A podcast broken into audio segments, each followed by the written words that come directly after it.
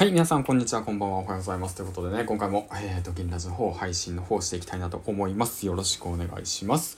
はい、ということで、今回なんですけども、またコメント返しの方からいきたいなと思います。オーストラリア在住、吉永家の夫婦時間さんから、池早さんも銀さんもすごいな。なんと、銀さんは池早法をいただいたのですね。挑戦する姿勢大事ですよね。我が家はまだまだ行動力が足りないです。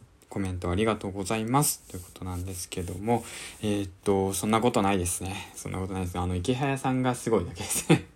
池早さん、池早さん法をね、池早法を食らうと、普段だったら再生回数が2桁だったのが、いきなり、えっ、ー、と、丸がね、えっ、ー、と、2つ増えるということなんですね あの、オーストラリア在住吉永家の夫婦時間さん、あの、いつもね、楽しく聞かせていただいております。あの、一緒にヒマラの方、更新頑張っていきましょう。はい、ということで、今回なんですけども、こういったツイートの方を上げました。ヒマラヤ400本投稿7つの変化ということで、えー、っと、7つの変化について挙げていきました。1つ目、レベルの高い方たちと繋がれる。2つ目、音声配信が日常の一部となる。3つ目、日常生活からネタを探す日々。4つ目、アウトプット前提のインプット。5つ目、ツイッターのフォロワー160人増加。6つ目、総合ランキング最高17位。7つ目、おすすめパーソナリティ記載。いいことしか起きてない。ハッシュタグ、ヒマラヤやろうぜ。ということでね、今回こういったツイートをあげました。はい。ということなんですけども、僕自身ね、ヒマラヤをやり始めて約、えっ、ー、と、今日で78日目ぐらいですかね。うん。あの、池原さんがヒマラヤをね、やり始めて、で、即、まあ僕もね、やり始めたんです。今でも覚えてますけど、7月4日ですね。そして池原さんが、えっ、ー、と、更新した、あの、回、4つ目ぐらいの回かな、の時に質問をしました。田舎の暮らしのことについてですね。えっ、ー、と、過去ログを見てもらえればわかるんですけども、うん、確かそれぐらいの回だったと思いますね。ええっ、と、田舎での風習は何かありますかと、うん、そういったようなことで話していたんですけども、うん、しっかりとコメント返してくれてね、嬉しくて、そこからね、僕もしっかりとコメントをね、何らかの形で返していこうっていうことをね、心がけるようになりました。うん。まあ、そんな感じで余談は置いといて、一つずつ、えっ、ー、とね、あのー、簡単に説明していきたいなと思います。はい、ということなんですけども、一つ目、レベルの高い形方たちと繋がれる。もうこれはね、本当に、もう実感してます。身をもって実感してますね。うん。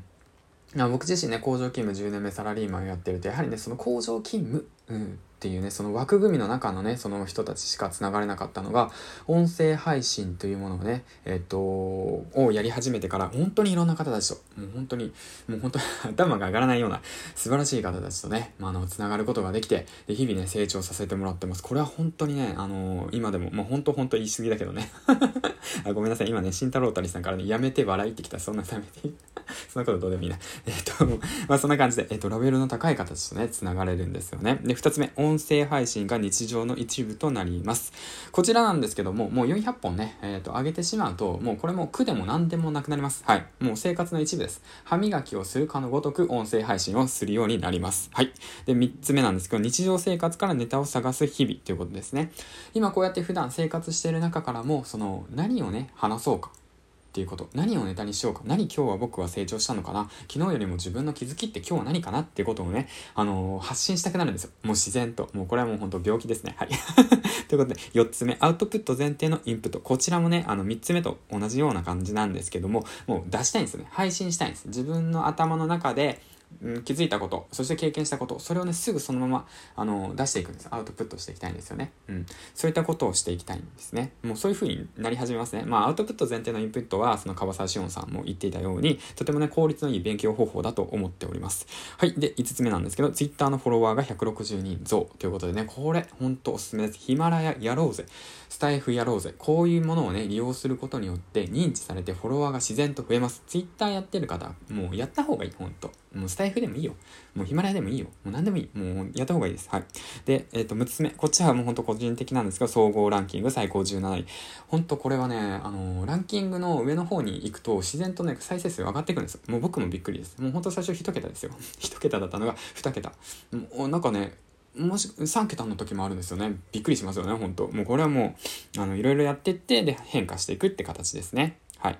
で、最後になんですけども、えっと、こちらもおすすめパーソナリティに記載ということなんですけども、こちらもそうなんですよね。コツコツやり続けていって、ヒマラヤっていうものを一緒にね、ヒマラヤのその中の人たちとね、一緒にやっていくと認知されていって、中の人がね、お、こいつ頑張ってんじゃんみたいな感じでね、おすすめに乗ることがあるんですよ 多分ね、僕の予想なんですけど。はい。ということで、えっ、ー、と、今日はね、簡単にそういった形で7つ紹介していきました。今一度ね、振り返っていきましょう。1つ目、レベルの硬い方たちとつながれる。2つ目、音声配信が日常の一部となる。3つ目、日常生活からネタを探す日々。4つ目、アウトプット前提のインプット。